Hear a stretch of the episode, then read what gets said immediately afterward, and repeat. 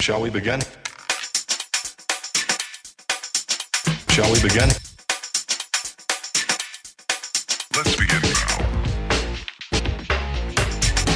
I'm Jim Martin. This is Adventure Rider Radio, and on today's episode, we're going to talk lithium ion batteries to lose weight, GPS made just for motorcyclists, and we have a story about riding with Russian bikers. Stay with us, we got a good one for you.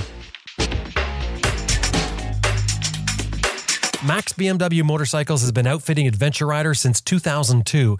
They've got 45,000 parts and accessories online and ready to ship to your door at maxbmw.com. And you can sign up for their e-rider newsletter too. It's free at maxbmw.com. That's maxbmw.com. Best Rest Products is home of the Cycle Pump tire inflator, tire iron bead breaker, easy air tire gauge, and other adventure motorcycle gear. Whether you're on the road or off the road, you'll want a compact and reliable tire inflation method. The cycle pump runs right off your bike's electrical system. It'll inflate a flat tire in less than three minutes. It's the one we use here at Adventure Rider Radio, made in the USA, and it comes with a lifetime warranty. The crew at Best Rest are adventure riders themselves, so they know what you want when you're exploring the world. Visit them at www.cyclepump.com. That's www.cyclepump.com. Green Chili Adventure Gear offers American made, heavy duty, innovative luggage systems for all types of motorcycles. You can turn any dry bag into motorcycle luggage using this unique strapping system, and it's easy to switch from one bike to another. And of course, Green Chili Adventure Gear is all tested in extreme weather and terrain to withstand the abuse of adventure riding. You've got to check out the buckles, the straps, the whole bit. www.greenchiliadv.com. That's www.greenchiliadv.com.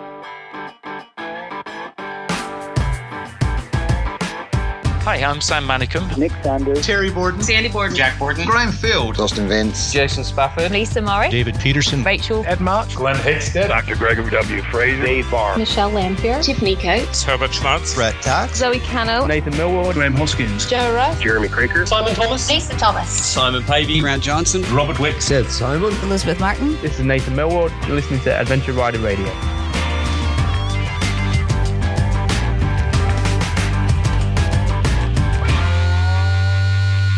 While us motorcyclists are no stranger to weight problems. I mean, I'm sure you've thought about it. You know, the benefits of losing a few pounds, maybe a kilogram or two. Think about it. Less weight means less energy to move around. Less weight means quicker reactions, even better braking for that matter. Now, hang on. Before you start considering treadmills and Stairmasters, I'm talking about your bike weight. Now, I guess most riders would say that one of the best ways to shed some weight from your bike is to get rid of that factory exhaust system and change it with an aftermarket one because the aftermarket ones are a fraction of the weight. And that's great, but there's another way to get rid of possibly even more weight than that. And that's getting rid of that lead acid battery in your bike that weighs so much. Lead acid technology has been around since like the mid 1800s and it hasn't changed a whole bunch. It's still the same sort of basic thing. It's very heavy and it's it's got some drawbacks. I mean, they, it's been developed into a very reliable storage device for us for energy. But nowadays there's better options. And the drawbacks with the lead acid can be number 1, weight. Number 2 is it's filled with lead acid, which means that in a lot of batteries they'll have a vent on them where the lead acid acid could actually vent out, especially if you drop your bike on its side, you get a little bit of acid dripping out the tube. Some are sealed and they've they've cured that, but the weight thing you can't get away from. And one of the other problems is if you leave a lead acid battery sit, as we know with our motorcycles, you've got to have a tender connected to them because they self drain. They have uh, an internal loss that drains power from the battery, even though it's completely unused, just sitting there. So you have to keep a tender on it to keep it going. Now, the way to get rid of that heavy lead acid battery is to replace it with one of the new lithium ion batteries. Lithium batteries are everywhere, and there's different versions of lithium batteries, but the lithium ion is the most widely used in electronics that we have nowadays. It'd be in your cell phones, your computers, your tablets, all those sort of things. Well, now they make it for motorcycle batteries, and the advantages include fast charging times, super lightweight. I mean, these things that, and that's probably the biggest gain, is that they're a fraction of the weight, up to 80% less weight in some cases than the lead acid comparison. So you've got a, a tiny, compact, and very dense power supply. And they can be mounted in any position. You can mount them upside down, sideways. I mean, really, it gives you a lot of options, especially if you're into customizing bikes. And best of all, they just bolt in to your OEM place, like where you where you took your lead acid battery out. You can just put your lithium ion battery in there. Now, some of them are made in full size cases, so they'll actually fit in just like your battery, only at a fraction of the weight. Other ones are small and they use spacers to space it up. But those spacers give you a lot of options. I mean, you could run two batteries if you wanted to. You could have a backup battery. Um, you could have a, a battery for boosting. There's, there's so many things you can do. You could put in a compartment in there to store some things in. But most importantly, it's the loss of weight, right? It's, it's losing some of that weight. Now, one of the downsides with lithium ion batteries, I think, is temperature. The, I don't think they're as good in those extreme cold temperatures. But for motorcyclists, that sort of rules out most of us, the extreme cold. Now, for those that are really weight conscious and looking to shave a few pounds off the bike, you always thinking of ways you can do this. If you're one of those people who, you know, cut the end of your toothbrush off to save a little bit of weight, well, this is definitely something you ought to look at. Because imagine if you replace both the factory exhaust and your lead acid battery, you could be into some huge weight savings. There's a number of manufacturers out there offering lithium ion batteries for motorcycles. But we decided to contact Shorai, where Shorai makes power sport batteries and, in particular, motorcycle batteries. My name is Phuc Lam. I'm from Shorai. I'm the sales and marketing director for the company. We're located in uh, Morgan Hill, California, and we make and sell uh, lithium power sports batteries. Phuc, welcome to Adventure Rider Radio. Great to have you on. Hey, thanks, Jim. Can you tell us about Shorai, how Shorai gets started, and why lithium batteries with the Shorai? Yeah, so uh, our founder, he was in the RC business and he has had experience with uh, lithium batteries, making things for like drones, you know, uh, helicopters, planes, you know, some military contracts. And for a long time, he's always he's been an avid rider, you know, motorcyclist from Southern California, and uh, it was just a natural, you know, synthesis. He was like, he saw a weakness, you know, in his lead acid batteries in his bikes, and he had a simple solution. So that's how Shorai started. It started uh, when he was living in Japan so a lot of early on engineering happened there, but then he moved back to the States and opened up the company in uh, 2010, and uh, here we are now. So, the lithium battery for a motorcycle. Um, let's talk about lithium itself. What is a lithium battery? It's uh, like a lead acid battery, but it uh, uses different components, which are uh, more efficient. They transfer energy better, and uh, they're lighter. So that's why we use that in uh, the products we make. It's uh, it's green too. So you know, lead is a toxic uh, material. We don't really want to put our hand like deal with that stuff. So uh, that's why we went with lithium. Now, the big thing with lithium batteries, I think the first thing that catches your eye or ear as a motorcyclist is weight. The difference between that heavy lead acid battery that comes with a bike and what you could possibly have by having a, a lithium ion battery. Can you talk about the differences there in weight and size? Yeah, so for we'll start with uh, the weight. So for what you need. So lithium batteries, uh, lithium a lithium battery is much more uh, energy dense than a lead acid battery. So, for example, you could use less lithium material to make the same amount of power as a lead acid battery. That's where you get the lightness and then the uh, smaller footprint. You use less material, so therefore the battery size is much smaller.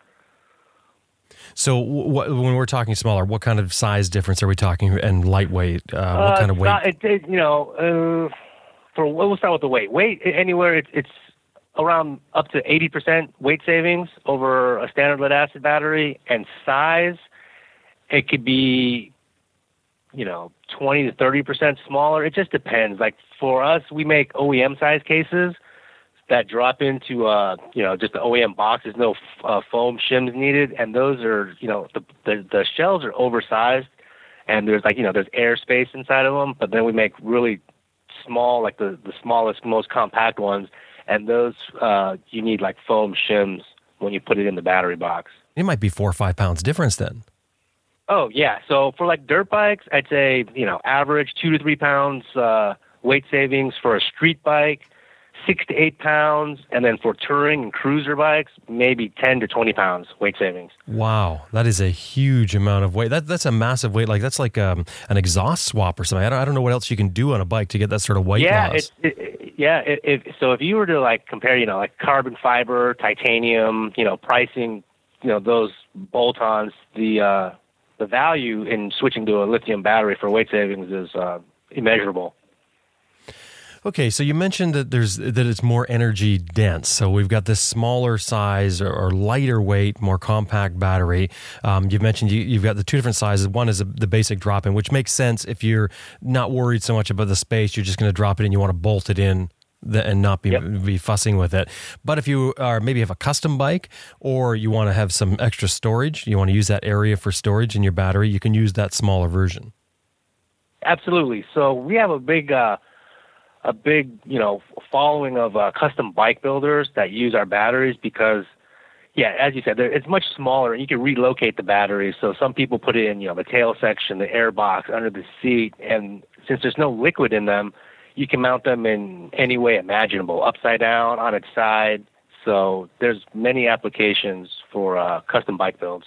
Yeah, that, those are the cafe racers we see. You, you can look right through the frame and it appears there's nothing there. And the first thing that pops in your head is, what have they done with the battery? Yeah, exactly, exactly. Now, as far as price, they're definitely more expensive than lead acid batteries.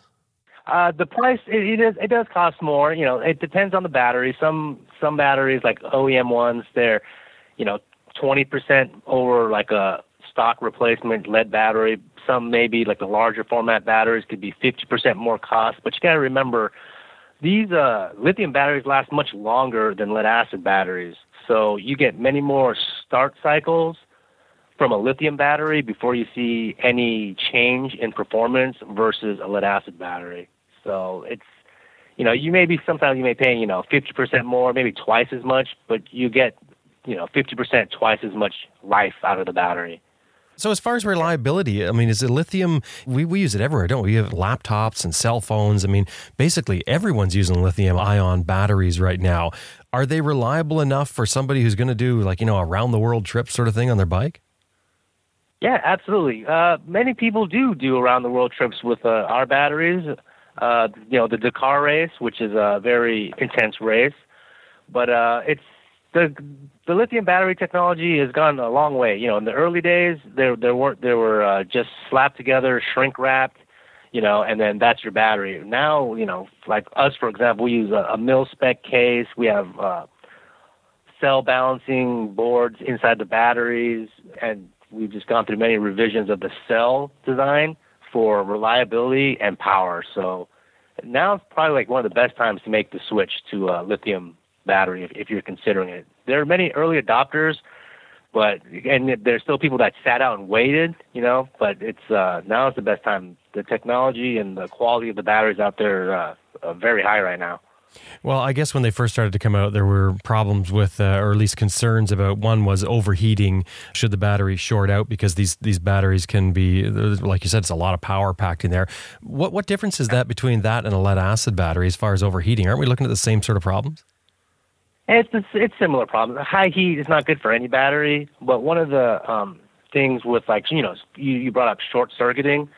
So there's different chemistries of lithium batteries, such as uh, lithium polymer, lithium manganese, lithium cobalt. Our batteries are lithium iron, and those are the most stable. That's the most stable chemistry. So, for example, if you were to damage a lithium polymer battery, like crush it, it would probably catch on fire, and it would, you know, it would, it would just burn. Versus a lithium iron battery would heat up, but it wouldn't get hot enough to uh, ignite.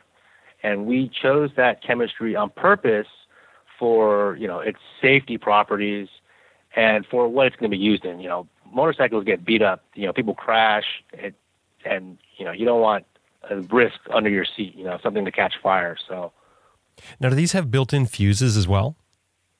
Uh, they're not fuses, but they have uh, battery management systems. Ours do. You know, it, it keeps uh, check on the cells. It keeps the cells balanced and uh, and healthy and charged evenly. Some manufacturers don't because of the additional cost, and uh, it's not easy to implement properly. But we're pretty good at that. We have a, a bunch of engineers, and that's like their their job is to do that. Now, the battery management system, that's to equalize the cells because when you charge them, cells don't charge evenly. They, will you know, one may be Yeah. faster, one may be slower. Exactly. With a lead acid battery, because they're all in the same dip, they sort of even themselves out. But but with these style batteries, they don't. They they there's some you know they do equalize eventually, but not fast enough. But you know even lead acid batteries have cell imbalance. It's just it's uh, uh, lead acid batteries are more tolerant to that. So that even a lead acid battery could could benefit from a uh, BMS board system put into them. But you know for the cost, they they don't. You know because you know lead acid batteries are very very uh, low priced and the boards would be like as much as the battery sometimes in some cases. So for charging the batteries, lithium ion in particular, I guess the one thing to note is their ability to hold charge exceeds lead acid batteries. Yes, yes. Uh, lithium, our lithium batteries, they hold their voltage around one volt higher than a standard lead acid battery. So uh, what that means is when you crank over your bike, your starter just spins a little faster, like 25% faster. Okay, and then and also for for discharge, I mean, you know, with a lead acid battery, you leave it sit on the shelf. Um, I forget what the percentage is it loses every month, but it loses a certain amount of of its charge every month just by sitting on the shelf. Um, the lithium ion doesn't doesn't lose at the same rate, does it? Oh yeah, it's it, it, it's significantly lower. Probably over you know a year sitting on the shelf, it it lose a couple percent of its voltage. Yeah, lithium Okay. batteries have a very high, uh, you know, tolerance to sitting on the shelf, un, you know, unloaded, disconnected from the circuit, of course. So many people have a tender on their bike when they're not using it for their lead acid battery. Do you have to do that with a lithium ion, or would you just leave it? Uh, it depends if your bike has a parasitic draw. So on, I'd say you know like dirt bikes, like you know KTM, EXCs, uh, there's bikes with electric starters. Dirt bikes they don't need to sit on a tender. I would say charge it up, you know, ride it before you park it, and that should uh, be good enough. Like some cases, such as bikes like Gold Wings or bikes with uh, low jack alarms, I would say it's a good idea to keep it on a tender. Is there still the fear with lithium ion of, of bricking the battery, draining it down so low that it gets to the point where it can't be charged up again? Hey, that that's uh, a possibility. That's happened. So the best thing to do if you do discharge your battery is to catch it as soon as possible and then just top it off. It, it, you could damage the battery if it sits uh, at you know zero volts for too long. So would that count? Like you know, you're I don't know, you run into some sort of problem and you're leaving your ignition on, you're messing around, you're cranking it over to try and start it. If you drain the battery, would you have to be careful of draining it down too far? I mean, is there any sort of safety shut off that it has so it doesn't it doesn't actually ruin the battery? Uh, there is there a cutoff, like an internal cutoff, or is there Yeah, a, you know, because we talked about the battery management system. Yeah? So there there are there there are ways to do that. We haven't found a, a good way to do it there because uh, you know the way most of it works is like when you start, you have a start event on your bike and your battery's sitting at say 13 volts. It's going to drop much lower than 13. It might drop to like 8 volts, 9 volts when you have the start attempt. And then your charging system is going to charge up the battery. But if so, we were to put a cutoff in there, you know, and we cut it off, it might cut it off too early before your bike is able to start. We say at, you know, 11 volts, which would be good.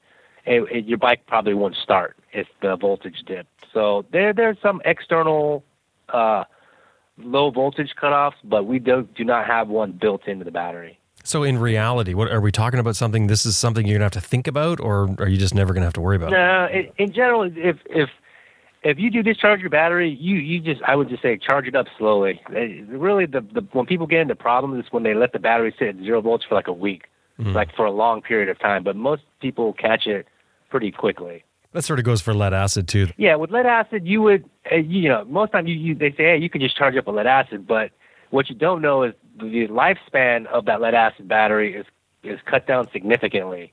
You know, you would think lead acid battery you get, you know, three to four years, but sometimes then now the battery will only last a year.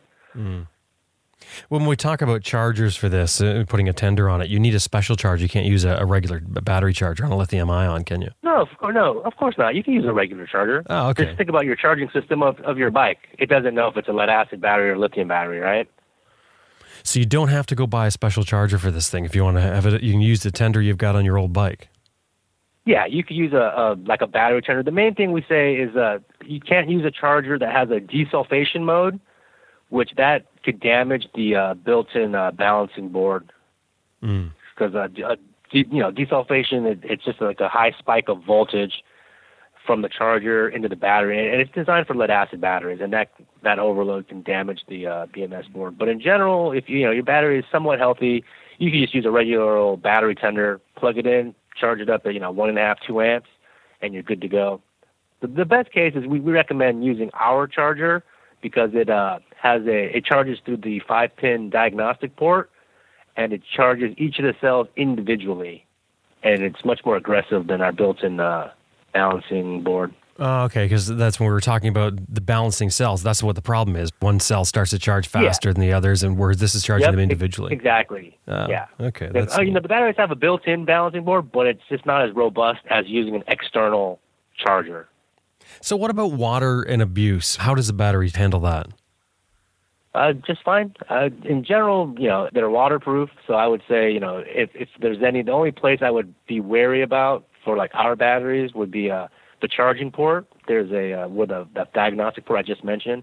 I would probably just put some dielectric grease in there just to be safe. But it's it's sealed, but you know, a little extra security is uh, is a good thing.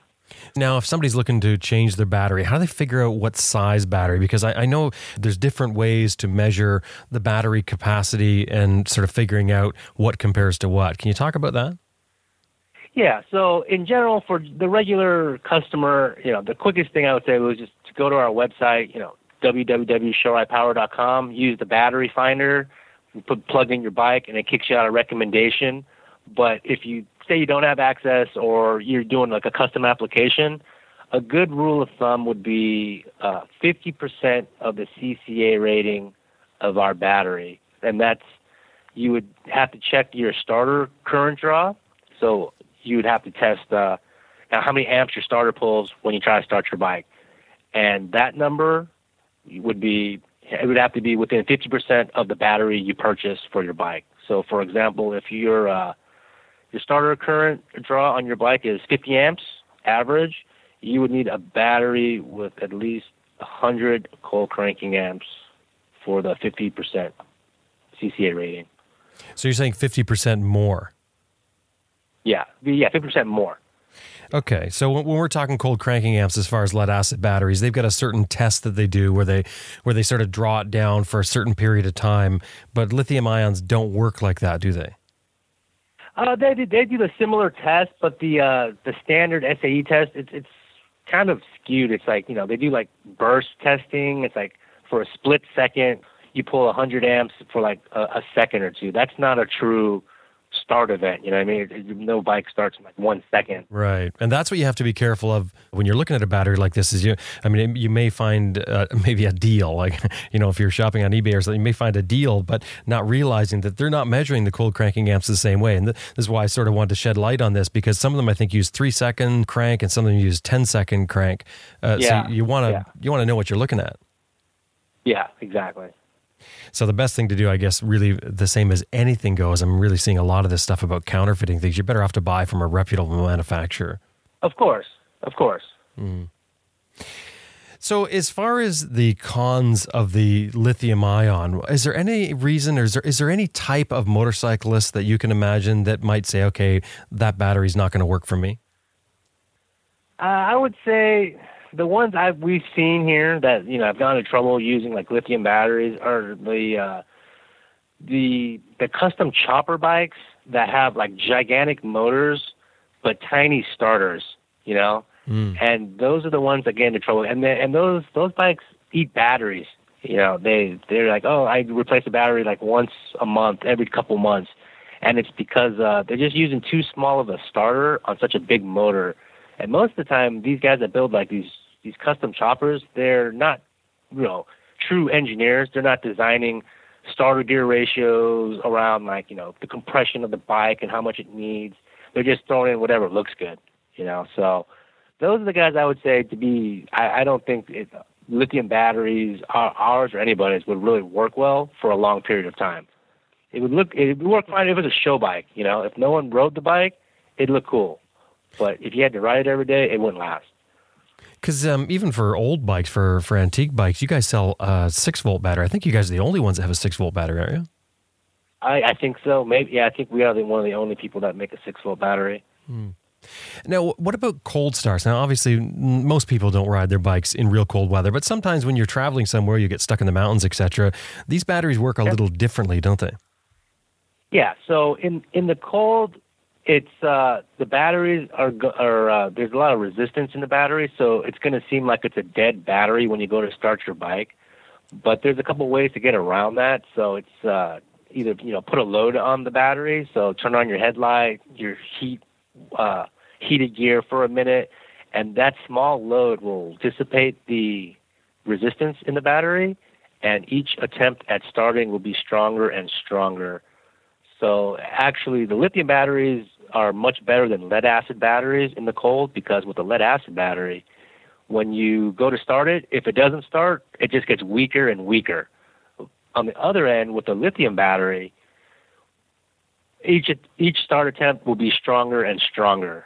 So it's it's a little backwards, you know, from what we we, we know, but it, it that's how it is with uh, lithium batteries. Yeah, it's interesting because the last thing you're thinking you want to do is actually turn on your headlight and wait before you start it when it's Yeah, cold. You'd, yeah, yeah. You'd no naturally think, like, oh, use all the juice. yeah, Your, your first attempt is going to be your, your best, but in this case, it's not, which is really comforting, actually, especially in the cold because even the engine is better. Once you've tried to crank it over a few times, it cranks over easier. I mean, anybody with a car in a cold climate Yep. finds that.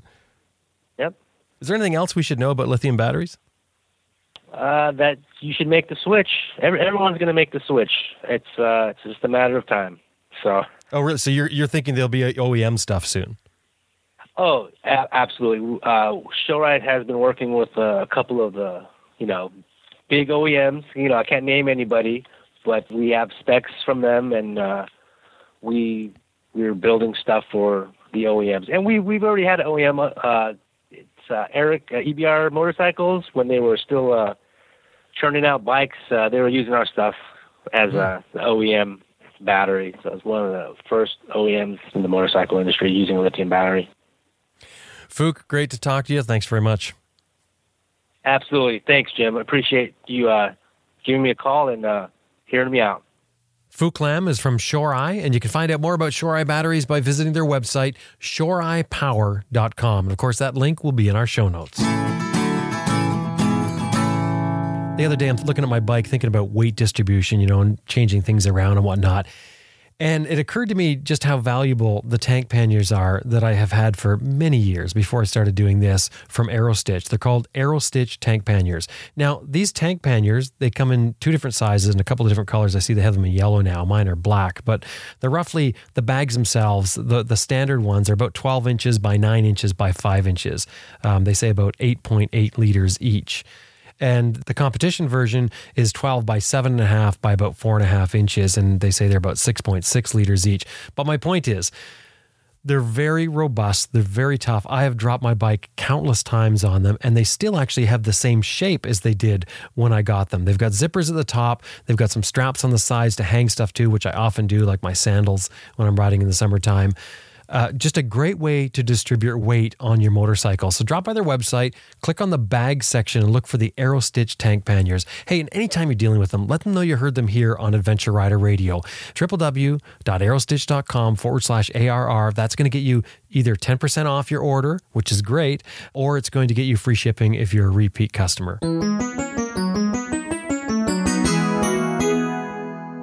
I have Shirley Hardy Rix and Brian Rix here to talk about the new book they have out called The Long Way to Vladivostok.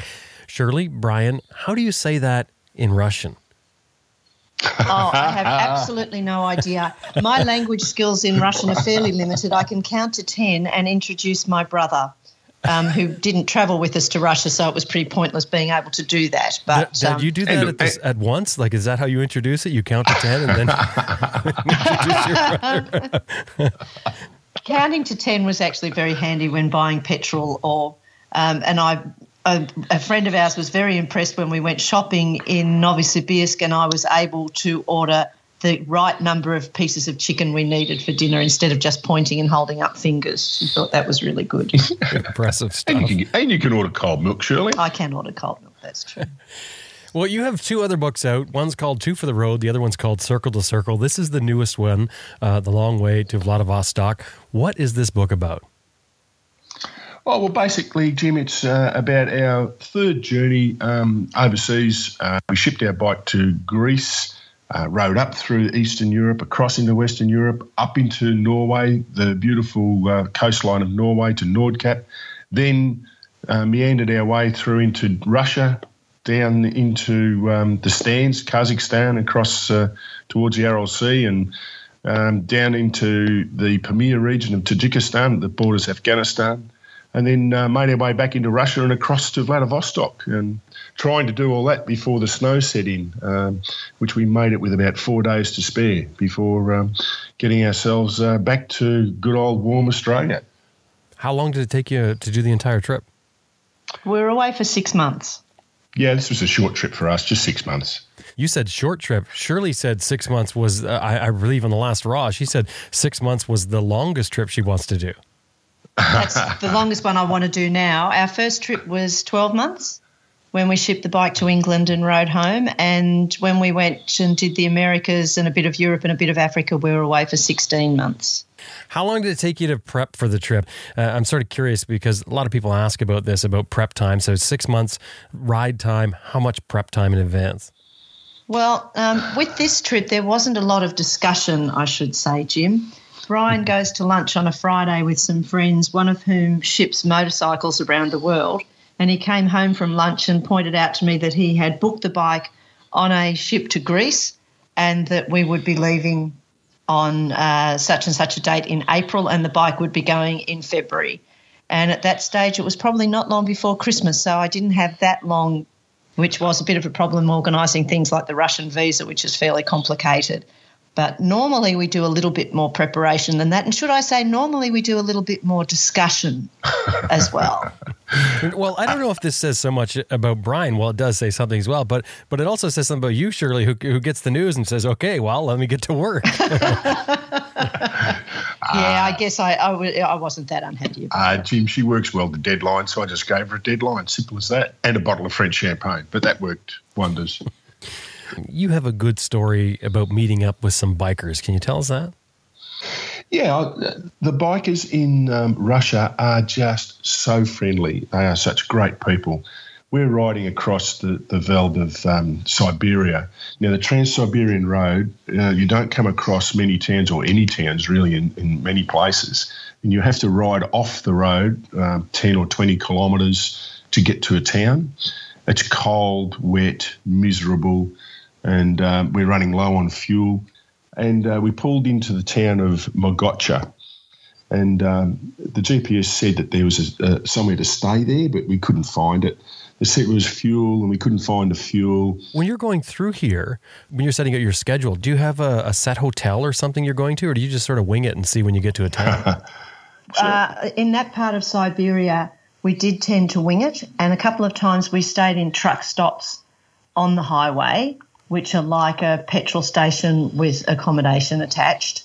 Um, and uh, at one of those, they actually asked us how many hours we would like the room, uh, which was interesting concept, I have to say. Obviously, truckies in Russia only sleep for a couple of hours and then keep moving. of course. But um, but uh, and when we went into Mogocha, we knew that there was accommodation there, but we um, hadn't booked ahead because we didn't quite know how far along the highway we'd get that day. So it was getting cold and it was a very miserable afternoon. The weather was had turned pretty bad. Is it pretty easy to find places though? Um, the truck stops, even though Yeah. they're fairly rudimentary, they are pretty much everywhere along the highway. And most towns of, of a reasonable size have accommodation. Again, sometimes it can be fairly rudimentary. We never found out what the hotel in Mogocha looked like, even from the outside. We never found it um, before we came across the um, the Mogocha Iron Iron Angels. Angels. Or should I say, the Mogocha Iron Angels came across us. When you ride into Mogocha, what does it look like?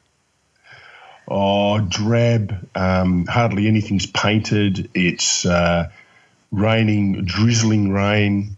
Um, yeah, very, very poor town, wasn't it, Shirley? and, and run down. It looked very much like you imagine the um, Russia during the Stalin years. You know, lots of concrete buildings without any trim, or you know, apartment blocks without any balconies or anything like that. And um, we found a few shops, but um, not what you would call a bustling high street or shopping strip. You know, just a few shops shops dotted through, but plenty of people around, even though the weather was so miserable, and there was lots of cars on the road. Oh well, for them it was summertime, so Yes, everything's surely- relative. What's going through your head when you pull into this town? What's your what are you Um, feeling?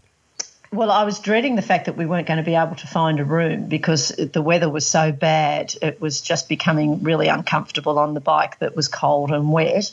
And um, I always feel a little anxious at times like that. I prefer to know that we've got a, a, a com- on a night like that. It's nice to know there's a warm bed and a hot shower at the end of the ride, and we weren't so sure that that was going to happen uh, when we went into Mogocha. And because we were so low on fuel, we pulled up to the side of the street and we were discussing whether we should persist in trying to find the hotel first or try and find the fuel. And at that point, a little beaten up old Lada, one of the old Eastern Europe cars from the 50s, pulled alongside of us. The window wound down, and this big fug of smoke came out the window, and this voice said, Clubhouse, follow. And Brian and I looked at each other and he shrugged. I went, okay, we don't have much choice. And we had lots of side streets and, um, you know, uh, there was one street we went down that wasn't actually paved. And I thought, oh my gosh, what are we letting ourselves in for? he was leading us through the back blocks of Mogocha, which is uh, very, very, very ordinary. And then he, he pulled up outside a, a, I guess, how would I describe it? Shed. Yeah, a shed, and like a garage, but um, it looked very much home built, not anything that you would uh, see professionals doing. Um, with a um, after a fashion driveway leading up to the front of it, and uh, the driver of the car got out and the passenger, and they went and opened the doors of this shed and signalled for us to ride inside, and there were half a dozen bikes inside, and this was the clubhouse for the Mogocha Iron Angels Motorcycle Club. Now, when you get to that shed, uh, you guys have your your comms on. We were just talking about that. What's the conversation? Um, are we doing the right thing? Is this safe? I'd heard of great um, camaraderie between the um, motorcyclists uh, in Siberia. So I thought, yeah, okay, well, let's see what these guys want, and maybe they just want to have a drink, um, meet up with us because we're foreign, whatever it is. Um, that was about it, really, wasn't it, Shirley? Yeah, we had heard that the um, the bikers in Siberia were great, and that the Mogocha um, motorcyclists were particularly friendly. We'd heard that from other travellers, and when we rode in, um, got off the bike and looked around, and I thought, what is this place? It's like it is just a garage. Maybe they're just taking us to the garage to leave the bike. And the president of the Mogocha Angels, Alexei, did not speak English really. He maybe had a few words, but he was with a motorcyclist from Vladivostok, and um, he could Sasha could speak very good English, and he explained to us that they'd seen us and that they their role in life was to look after motorcyclists, and now we were safe with them, and uh, would we like to go out and have something to eat? And I said, look, first, I really need to use the toilet. And um, Sasha said, oh, I'm sorry, we don't have a toilet. And I thought, okay, right, all right. But he said, but where we go for something to eat, there's a toilet there. So we got into the Lada and were taken into the town of Mogocha to a supermarket that had a cafe attached to the side of it and a toilet.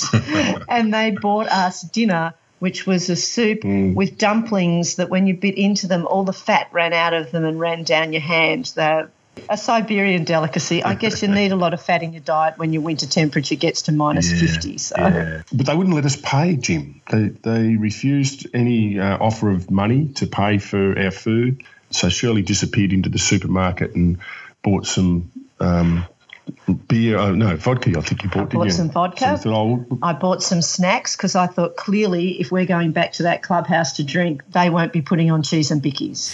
They weren't cheese and bicky kind of people.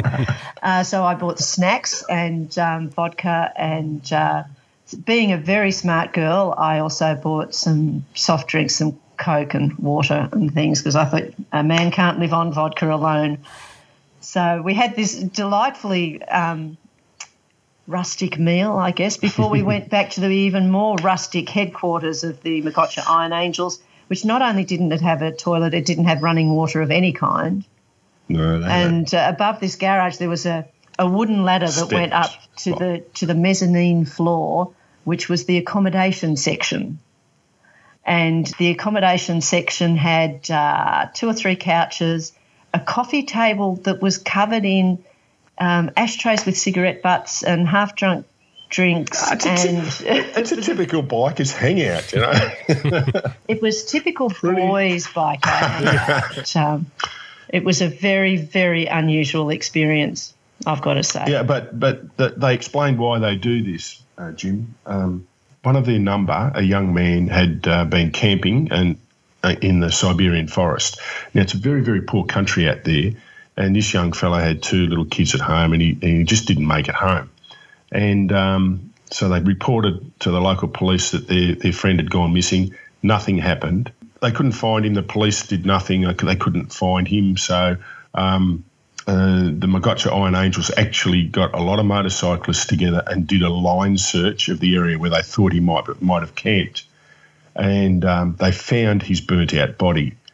And um, as a result of that, and this is going through Russian translation to English, I think, um, through Sasha, they um, they found the person who was wearing their mate's clothes, and um, uh, they, they, it was just a terrible, terrible situation. So all the bikers in Siberia got together and they decided that it just wasn't safe for people to be camping out there. Sure, you could get away with it if you're lucky, but um, it is quite a, a, dangerous part of the world. So they bought blocks of land at strategic uh, towns and set up these sheds. And if they see a biker travelling on the road, they will um, stop, um, invite them to their clubhouse, and you can stay there as long as you need to uh, before you move on, and you'll get all the assistance that you need. So it's just a wonderful, wonderful setup. And they actually set up a memorial on the side of the road to the young young uh, man that was murdered. And each year they have a rally at that site. So it's very, very deep in their hearts that um, protecting each other is very important. And when Alexei was telling us his story, he had tears streaming down his face. And uh, I made sure his story and the story of the Mogocha Iron Angels made it back to Australia. So the the deal with the people, like I mean, this couldn't be just a one off. I mean, otherwise, when they hand the guy over to authorities, then it's handled, it's done, everything's safe again. There's obviously a, an ongoing threat. That's what they say. That we had heard that it was dangerous to camp in Siberia, and um, for because of the danger of um, humans and also bears. Remember, it is um, it is bear country. Um, you being a Canadian, you would understand bear country. But um, so we had heard that it was dangerous, and we always go with local advice. If the locals say don't do it, there's a reason that they say it. They're not just doing it to be difficult. So we had no intention of camping in Siberia unless we had no other option, no other option at all. And I don't quite know how desperate we would have been that night had uh, Alexi and Sasha not found us. We may have been pitching the tent somewhere in the rain, but. Uh, it didn't come. It didn't come to fruition because we were literally saved by the Mogocha Iron Angels. A- And Jim, you've got to remember these people are so poor; they don't have a lot. And uh, I made sure that, uh, that they refused to take money off me. So I made sure I left enough money for them uh, to cover our expenses and a little bit more, um, just because they're such good guys. What's the deal with the camaraderie? Why why do bikers stick together so much in in Siberia? Look, I think bikers stick together pretty much everywhere in the world. It's it's an amazing community that you have that common love of riding and and exploring the world on two wheels. And certainly in Siberia, well, all throughout Russia, Yeah, we came across. everywhere. We went to a bikers bar in Barnaul, and um, that also that we met bikers there from two or three cities in Russia, and they were incredibly friendly and didn't want us to pay for our lunch and. And there was like 10 of us, but they, "Oh, no, no, we'll do it, we'll do it. But in the end, you know, you just sit around and talk through interpreters and just share tales of travel and, and the joy of motorcycling. So I think it's something that bikers share everywhere. Yeah, I think so. But uh, over there, uh, you know, the elements really do, are against you. So they um, uh, if you, you are travelling the other way and a motorcycle is coming towards you, they will always slow down and stop and try and tell you what the road conditions or what's ahead of you or what's, and you're expected to do the same from the, the direction you've come. Um, similar to what we used to do probably 50 years ago, but uh, nowadays um, we sort of just wave at each other, um, and some even don't, and don't even bother to do that. But uh, to me, um, the camaraderie of the, the Russian bikers is uh, really something else. How many riders are you passing? Is it a fairly regular thing, or is it just uh, every you know couple of day? Mm. Mm. No, no it, it's not a very regular thing. That was one thing that surprised us. We didn't come across many bikers on the road. We mm. didn't come across many international travellers either. We kept bumping into the same half a dozen in over three or four different Yeah. countries. You'd bump into them again, but we didn't see that many travellers in that part of the world. Other than Tajikistan, we did meet quite a few. Well, there was a few It- Italians. Uh, uh, we were in the Pamir region, which is the, the border with Afghanistan in the north. And um, there was a, a guy coming the other way, uh, or a couple of guys on BMWs. And so we pulled up. They were from Italy. And he saw my number plate on the back of the bike and he said, Oh, you're from Australia. Um, are you from Melbourne? I said, Well, yes, I am from Melbourne. He said, Do you know Alex Simpson? And I said, Well, yes, as a matter of fact, I do.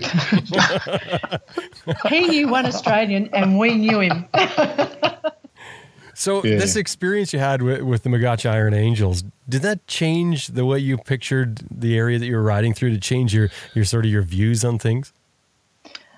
I always knew it was very desolate. I didn't realise how dangerous it was. Um, and it was really very m- emotional when we rode out of Mogocha the next morning. Sasha came with us and he took us to the memorial for the young biker who'd been murdered. And it's a big um, marble, like a marble grave with a headstone and everything. And travellers have put their stickers on it. You know how a lot of travellers give give out a sticker of something to do with their ride, and it was becoming covered in stickers from riders from all over the world who'd made the journey to pay their respects to this young man. So that was very very emotional. So it did make me feel mm, probably more apprehensive. I was glad to get to the a big town the next night and stay in a in a hotel rather than bumbling our way through again. Yeah. Whereas, whereas for me, Jim, I felt that um, it just shows you the camaraderie of motorcyclists and how good they are to each other. You guys mentioned before when you told me about this about the forest people, and that's really who was involved, I guess, with this murder. Yeah, well, um, as I said, they're very, very poor. And apparently, this young man had camped in the middle of nowhere, just over the hill, out of the side of the, the road, and all the rest of it. And um, of course, they, they'll because they're so poor. Um, these people come down and um, will will steal and rob and things like that. And that we believe that the man who murdered this young man, from what we've been told in translation, came down and wanted him to drink with him. And this fellow didn't drink. And because of that, um, I guess the guy thought it was a slight on his hospitality that he attacked him and murdered him.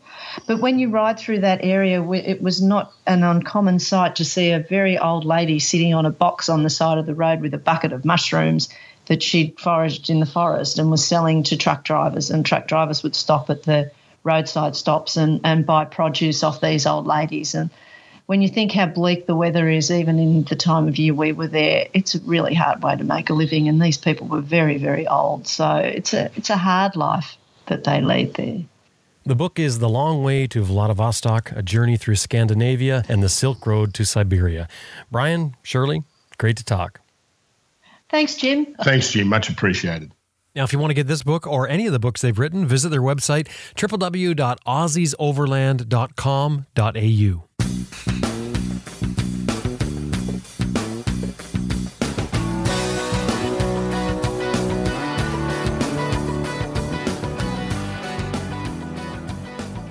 Well, Tour USA is a motorcycle rental company near Seattle, Washington, and they're connected with PSSOR, which you know of from Brett Tkacs from here from our rider skills segments.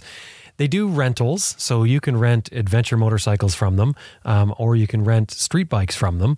One thing I really like about this is that because they're connected with PSSOR, you can arrange a lesson before you go on a ride. To me, it's just a, it's a great way to plan a vacation. So think about the next time you're going to head to the West Coast, maybe Canada, the U.S. You fly into Seattle, you grab a bike from them, you either do a day lesson or maybe one of their multi-day lessons, and then go off on an adventure. Their bike rentals include um, F650 GSs, F800 GSs, R1200 GSs, R1200 RTs, the Kawasaki KLR 650. They've even got a lowered version of the KLR 650 um, with a, well, at least a lower seat height and um, a, a, Triumph Tiger XC. So, I mean, you've got a lot of bikes to choose from. Now, you want to book early to make sure that you, you get your rental set up. But I just love the idea of being able to get on a plane, fly out there with your helmet and your jacket, and go rent a bike that's set up for adventure. TourUSA.us should be easy to remember the .us, tourusa.us, and of course, anytime you're dealing with them, let them know you heard them here on Adventure Rider Radio.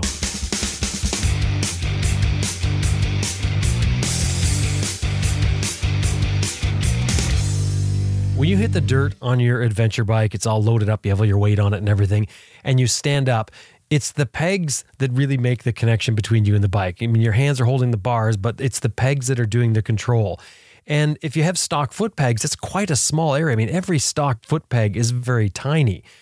Aftermarket foot pegs, like the IMS products foot pegs, give you additional leverage. So you have a better platform to stand on and you have more leverage. Now, what's important with the IMS foot pegs in particular is that they're designed in such a way that they don't change the distance between the front of the foot peg and your shift lever or your brake lever. If you just make a, a foot peg wider all around, what you do is you change that distance and then you increase the angle you have to tilt your boot to shift your shift lever or step on your brake it's important to design those correctly. IMS products are designed by racers. I mean, they really put them through the tests before they actually make it to market. They have a complete set of foot pegs that are designed specifically for adventure riders. IMS foot pegs all come with a lifetime warranty. They're made in the USA. Visit them at imsproducts.com. And of course, let them know you heard them here on Adventure Rider Radio.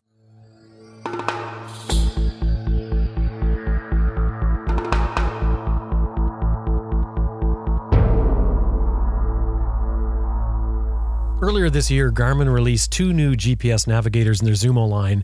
One is the 395 LM, and the other one is the 595 LM. The 395 being the lower end model, 595 being the higher end model, of course.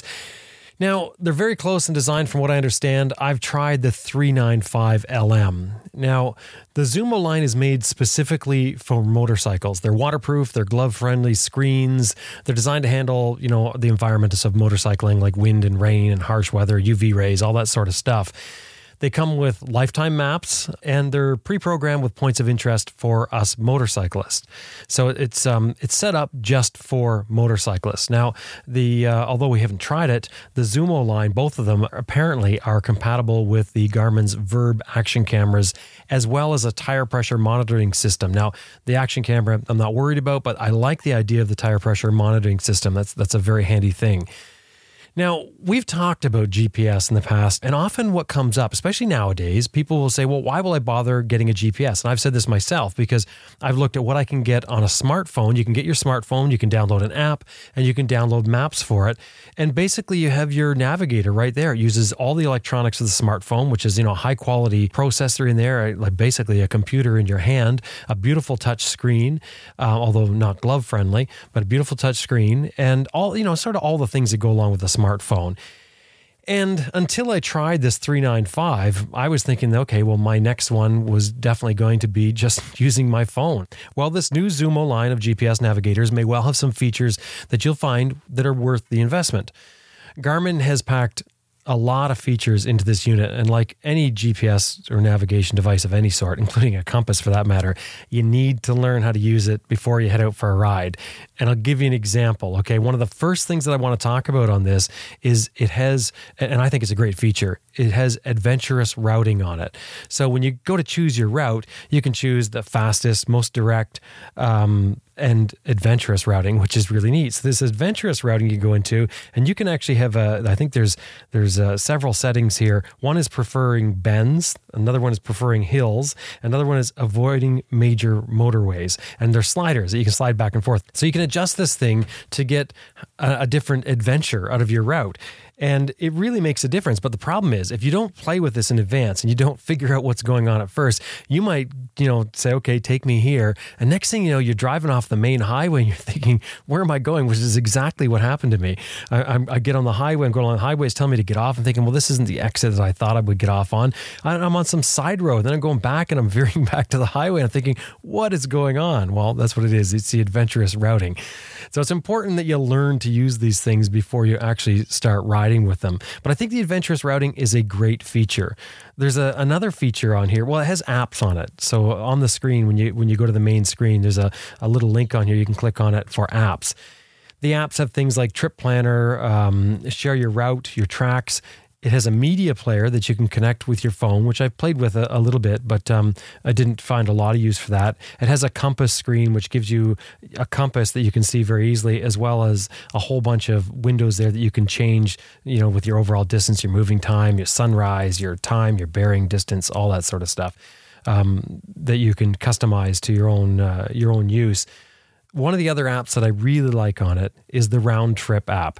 And when you click on this round trip app, it, it comes up with a prompt and says your start location. So you can click on your start location and okay, you say it'll give you either where I am now or categories or an address or favorites. You can go through your history. There's a bunch of different things you can choose from. If you just go to where I am now, that's the start, and you say select, then it says trip attributes. So you click on that and you can either choose a distance, choose a duration, or choose a destination. Now, this is just a random, you want to go for a ride and you're looking to make an adventure for the afternoon. This is what you can do. So, you, if I choose a distance, for instance, then it comes up with a number pad and I can type in 30. In my case, it's kilometers, and it calculates a route to take me 30 kilometers from where I am and bring me back to where I am. It's a really neat setup if you're just looking to cruise around, especially if you're in an area that you don't know and you you know you want that round route one of the things that I, I really liked about this was the connectivity with the headset. So when you're on the motorcycle and you're looking to get directions somewhere, in my mind, I don't want to be looking down at the screen. There's a couple of reasons for that. One, when I'm in traffic, I'm not used to cities. And when I'm in traffic, I want to be able to keep an eye on the traffic. I don't want to be messing around trying to look down and focus on a screen that's in front of me. The other thing is, although these screens are meant to view in sunlight, you know, with any screen, you get it at the right angle, you can't see anything. And there's been times I've been riding with this and the sun is just right. I cannot see the screen at all. There's zero chance of me seeing the screen because of the way the sun's reflecting on it. And that's a given with any screen you have on your motorcycle. So to get around that, that's where you hook it up through Bluetooth with your headset, and it gives you, you know, the walkthrough, just like it does in a vehicle. Where you know, coming up here, you're going to turn right and make a left, etc. And that to me, that connectivity is an important feature with it. It's got other things like connectivity, uh, as I mentioned, with the camera. It also has it with the phone. One of the other things I really like about it are the alerts that are on it. And again, this is a thing that you want to figure out before you go, understand how they work. The alerts are for animals, they're for curves and speed limit changes. Those are the three that I really like. Now, you think you might not want alerts for this sort of thing, and, and it's all personal. But the great thing is you can turn them off or adjust them if you don't want to have them, if you want to have them make a sound or you just want them to pop up on the screen. But Animal Crossings, uh, this thing actually gives you a beep and, a, and an indicator on the screen that there's Animal Crossings coming up. But the one that I like, but although I, I, I, would like a slight modification to it, is the speed setting. So as you ride along, it warns you that you're about to come into a place where the speed changes.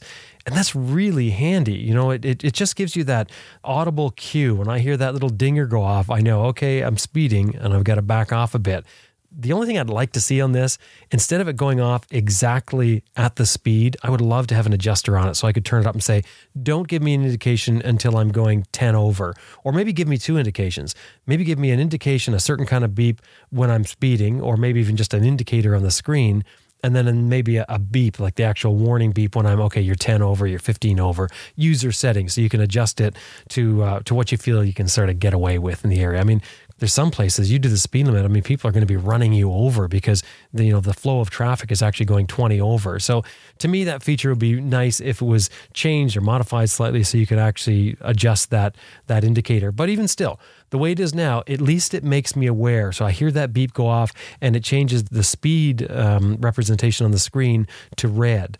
So you can see, okay, I'm speeding. And, and I found it really makes me aware. That's a, a very handy feature.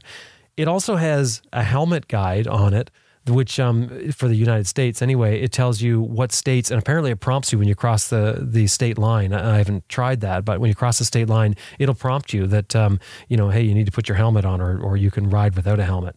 Another app is called Last Spot, which shows you where you parked. So if you're one of those people who um, you know, you park in somewhere, especially at a mall or something you don't know, you go inside, you wander around. Not that it's happened to me, and you come out and you can't find where your bike is. Well, you can simply have your GPS in your hand, press the little park button on it, and it'll give you coordinates to the last spot that you parked.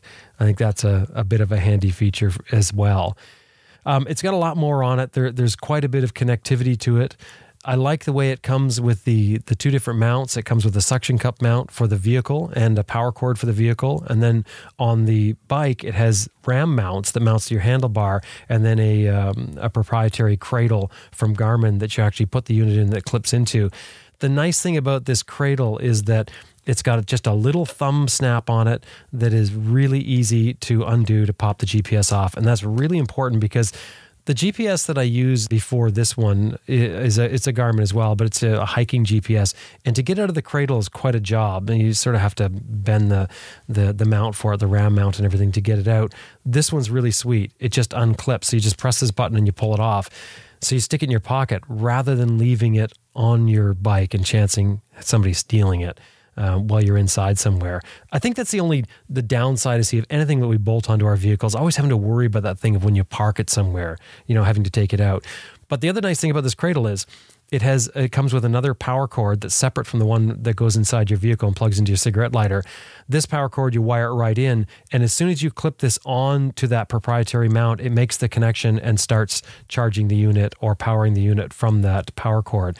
That is a very handy feature. There's no messing around plugging in a mini USB every time you hook it and unhook it, which again is another problem I have with my hiking GPS is not only do I have to wrestle it out of the cradle, I have to plug in this tiny USB plug into it and unplug it each time. So that's a, a pain in the butt. This just unclips. You certainly don't want to leave this like forget this on your bike though i'm telling you i don't think it'd be there very long because anyone who who knows this type of thing can see that all they have to do is press a button and they can walk away with your unit so that's something to be wary of I find the unit really handy. I, I really like it. I like using it with um, my uh, my Bluetooth headset so that um, I get those step by step instructions. I can route my music through here, but mainly what I've been using it for is the GPS itself.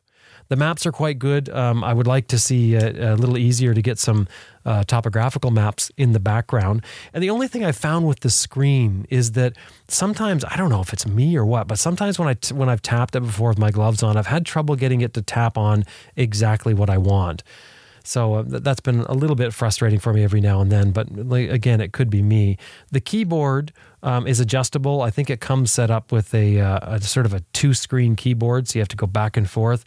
But there's a setting in here you can change it to bring the keyboard all on one screen. It's easier to type this way, but um, it can be uh, a little cumbersome because the keys are very, very tiny at that point. So you've, you've got to hit it with the end of your finger to type in. Uh, I like the fact that it has a, a trip meter. It has a, a fuel uh, trip meter on this. So what you do is you put in your range and it sets up to automatically warn you that hey you know you're get you could be getting low on fuel and these are the stations that are nearby to get fuel at. That's a really handy feature for anyone who doesn't have a gauge on your gas tank for your motorcycle. That's very handy. It's got a, another app on it just to find gas stations. That one i find very handy as well. You're out somewhere you find yourself getting low on fuel all it takes is hitting just one button and you've got your list of gas stations that you can go to. It'll give you the routing to it. Again talking you through it through your headset it seems like it's got a lot of additional things over and above just a standard GPS. Like I was saying, you could use your phone for the GPS, but this is a completely different setup. And there is something to be said for a waterproof, weatherproof unit that you can actually have on your handlebars and you can look up. You don't have to worry about it's your phone. If it starts to rain, you've got to pull over and put the thing away. So, wrapping things up with sort of my impressions of the 395, it seems to me that it's it's sort of filled a gap that I think was there. It sort of um, it gave me at least a reason to think about buying a proprietary GPS and not just using my phone as an app. And since we're talking about Garmin, we decided to go to Garmin itself and get somebody on from the company. My name is Cesar Palacios. I work for Garmin International. Grew up in Chicago, Illinois. I've been working with the uh, media relations team for the past two years. Palacios, is that what you said? You said it so fast. You made it sound so easy because when I look at Yeah. your last name, you know, it sort of sends me for a loop. Right, yeah, Palacios. Yeah, it sounds, you know, think of Palace, Caesar's Palace, and then you you'll never you'll never forget it. So, looking at the the Zumo line, well, well, first of all, let's let's say you know talk a little bit about Garmin. Garmin's well known for handheld GPSs. It's almost the de facto GPS. It's the one you see most people with. Can you tell us a little bit about what Garmin has for a lineup? Uh, sure. Uh, basically, the best thing about the company in this case is that they've been doing it for so long that it's a well-oiled machine when it comes to producing products and getting information out, especially with devices. Now, what we're looking at is uh, driver awareness. That's the biggest thing that we're we're starting to see in our devices, uh, specifically for collision warnings, lane departure warnings drive assist features that we're starting to, to add to our products. And that obviously comes from years of experience of, of using GPS units, uh, having the market actually mature and be able to see these changes with the company has been a really great thing.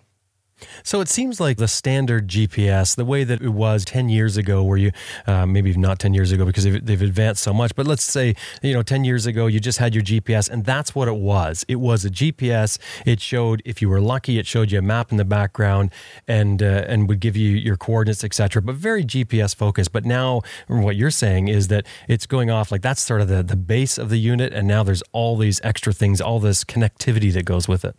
Right. That's that's one of the things that, that Garmin uh, is, is trying to bring in is that connectivity with drivers and, and making sure they're aware as they're driving, being able to stay connected and and you know through smartphone notifications, uh, music, just basically trying to bring everything together into one cohesive unit.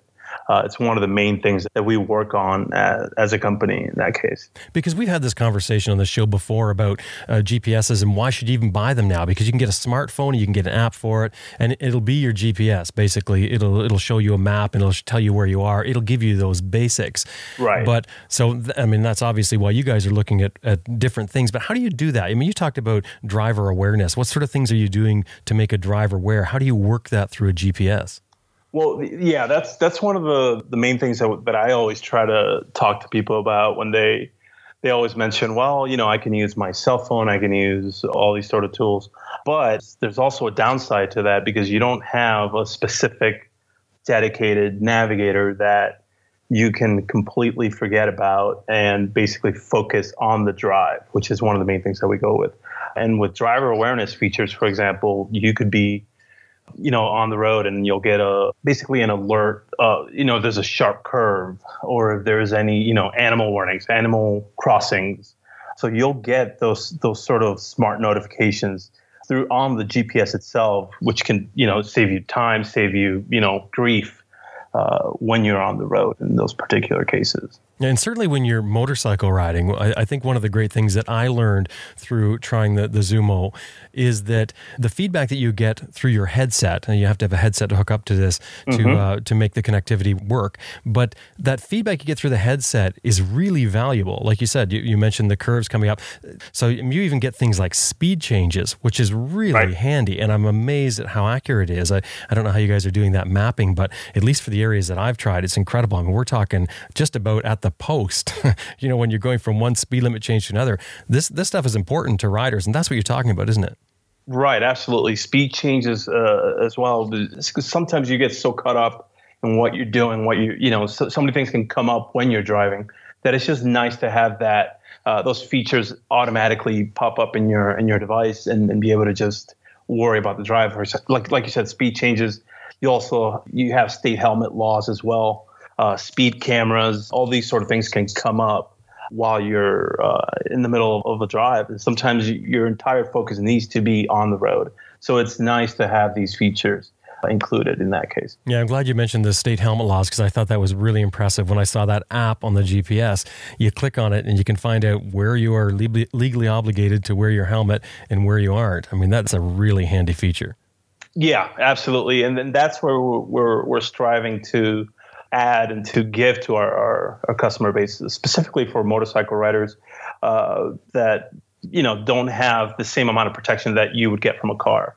Uh, so it's it's really helpful for them to be able to get all these all these alerts and features, especially on the road. You know, uh, things can get out of hand quickly, so it's nice to be able to rely on on a unit that can give you all that information. Which is why it's uh, it's a phone. when you're in a motorcycle, using a phone is not. It won't be the best tool that you could use. And instead, having a dedicated navigator that's rugged, that's ready to to help out, basically, is almost like a companion while you're riding it's you, you really can't beat that that that fact that factor. You know, I've had conversations uh, with different people about their use of GPS, and some people say, "Oh, you know, I have no use for listening to somebody tell me directions, etc. I can just glimpse down at it." But right. one thing I've noticed is that when it, when I'm in a situation like, for instance, when I'm in traffic of a city, maybe if you're living in a city, you're more used to it. But when I get into an area like that, I really like those audio cues because I don't want to have to look down and try and decipher, or maybe worry about this the sun shining on it, or or something else. Right. I want to be able to concentrate on the traffic, keep my head up, and and just ride. Right, especially uh, in areas that you're not very familiar with, uh, and you're trying to find a way, uh, you know, trying to find a specific location or an address, or or even if you know where you're going, it's just nice just to have that security blanket that that's gonna uh, get you where where you need to go as safely as as uh, potentially as safely as possible uh, with with our units. A handy feature with the Zumo I found was the the speed indicator that we talked about, and it, it dings as you uh, are at the maximum speed limit. Now, the, the only thing with that I would like to do is I would love to have a setting on that where I could add 10 kilometers to it and say, don't give me a warning until I'm 10 kilometers over, because staying by, the, I mean, I admittedly, I think I'm staying much closer to the speed limit riding with this, but I would like to sort of just push it that 10 over a bit because sometimes you get yeah. the traffic behind you, you know, there's, they're sort of pushing you saying, hey, buddy, we want to go faster. yeah, it's a it give you that leeway, you know, to to give me a couple a couple more miles or a couple more, you know, to to, to kind of bend the rules a little. Yeah, but yeah, yeah, it's it's super precise when it comes to uh, providing the speed limits, and you'll get that every single time. Is there any plans to make it so that you've got some sort of dial on there that you can change the settings? Uh, you know, I'll keep that in the in the in the down low for the time being. now, for the time being, there's there's nothing like that. Uh, okay. But it's saving you a speed ticket. That's the way I, I tell uh, customers and people that, that I talk to. Well, it's awareness. It also changes the the speed indicator to red. So if you glimpse down, you, you see it red. But just letting it go off, and what I've sort of learned to do is I hear it go off, and I go, okay, I know I'm in this zone, and I'm just a little bit more aware, you know. And right. I, I, don't I don't know if it's actually saved me a ticket, but it certainly makes me more aware of the speed limit. Like I said, the changes as you go through. So, as far as routing goes, you can choose from fastest, shortest distance, and also adventurous routing. Can you talk us through the adventurous routing setting and what that is all about?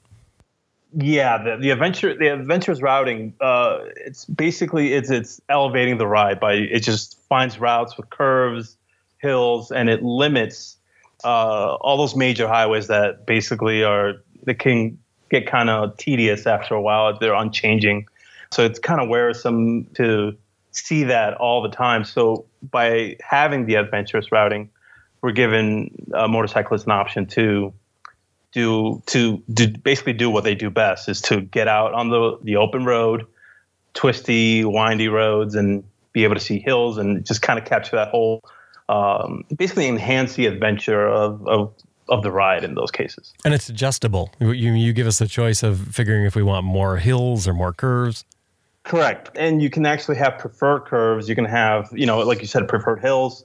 You can avoid major highways, which is the, the you know the main thing, and you can adjust the level of that. You you'll actually have three bars that you can modify accordingly.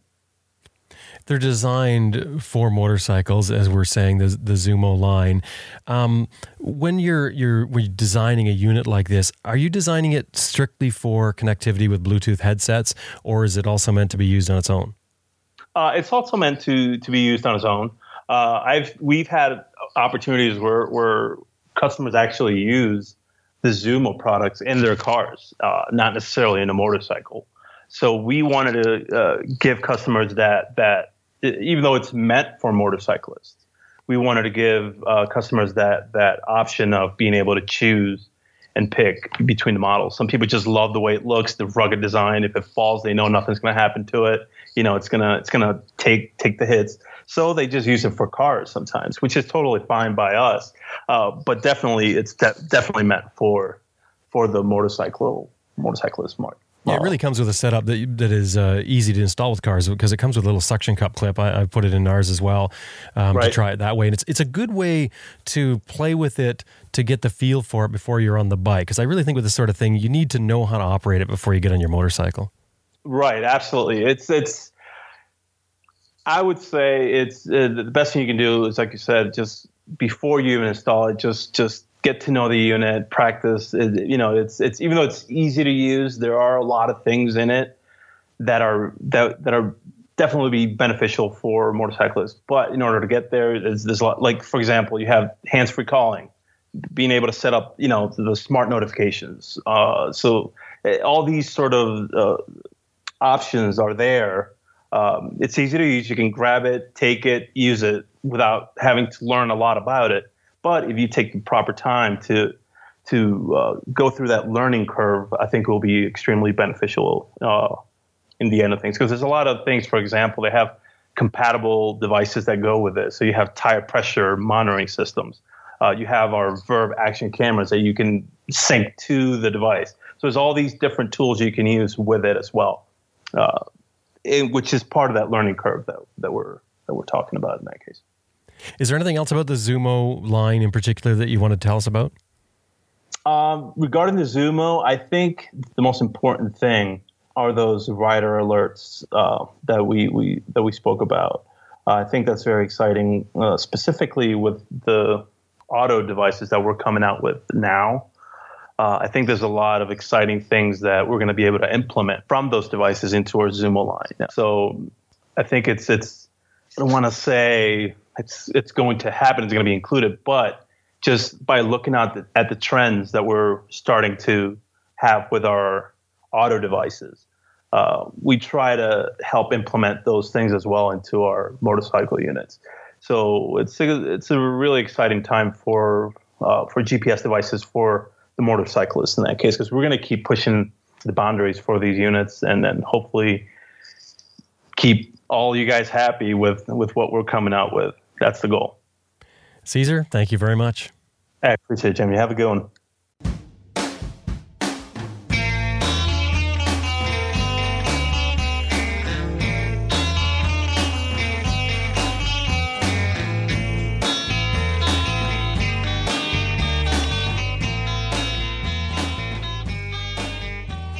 BMW Motorcycles has been outfitting adventure riders since 2002. They've got 45,000 parts and accessories online and ready to ship to your door at maxbmw.com. And you can sign up for their e-rider newsletter too. It's free at maxbmw.com. That's maxbmw.com. Best Rest Products is home of the Cycle Pump tire inflator, tire iron bead breaker, easy air tire gauge, and other adventure motorcycle gear. Whether you're on the road or off the road, you'll want a compact and reliable tire inflation method. The Cycle Pump runs right off your bike's electrical system. It'll inflate a flat tire in less than three minutes. It's the one we use here at Adventure Rider Radio, made in the USA, and it comes with a lifetime warranty. The crew at Best Rest are adventure riders themselves, so they know what you want when you're exploring the world. Visit them at www.cyclepump.com. That's www.cyclepump.com. Green Chili Adventure Gear offers American made, heavy duty, innovative luggage systems for all types of motorcycles. You can turn any dry bag into motorcycle luggage using this unique strapping system, and it's easy to switch from one bike to another. And of course, Green Chili Adventure gear is all tested in extreme weather and terrain to withstand the abuse of adventure riding. You've got to check out the buckles, the straps, the whole bit. www.greenchiliadv.com. That's www.greenchiliadv.com.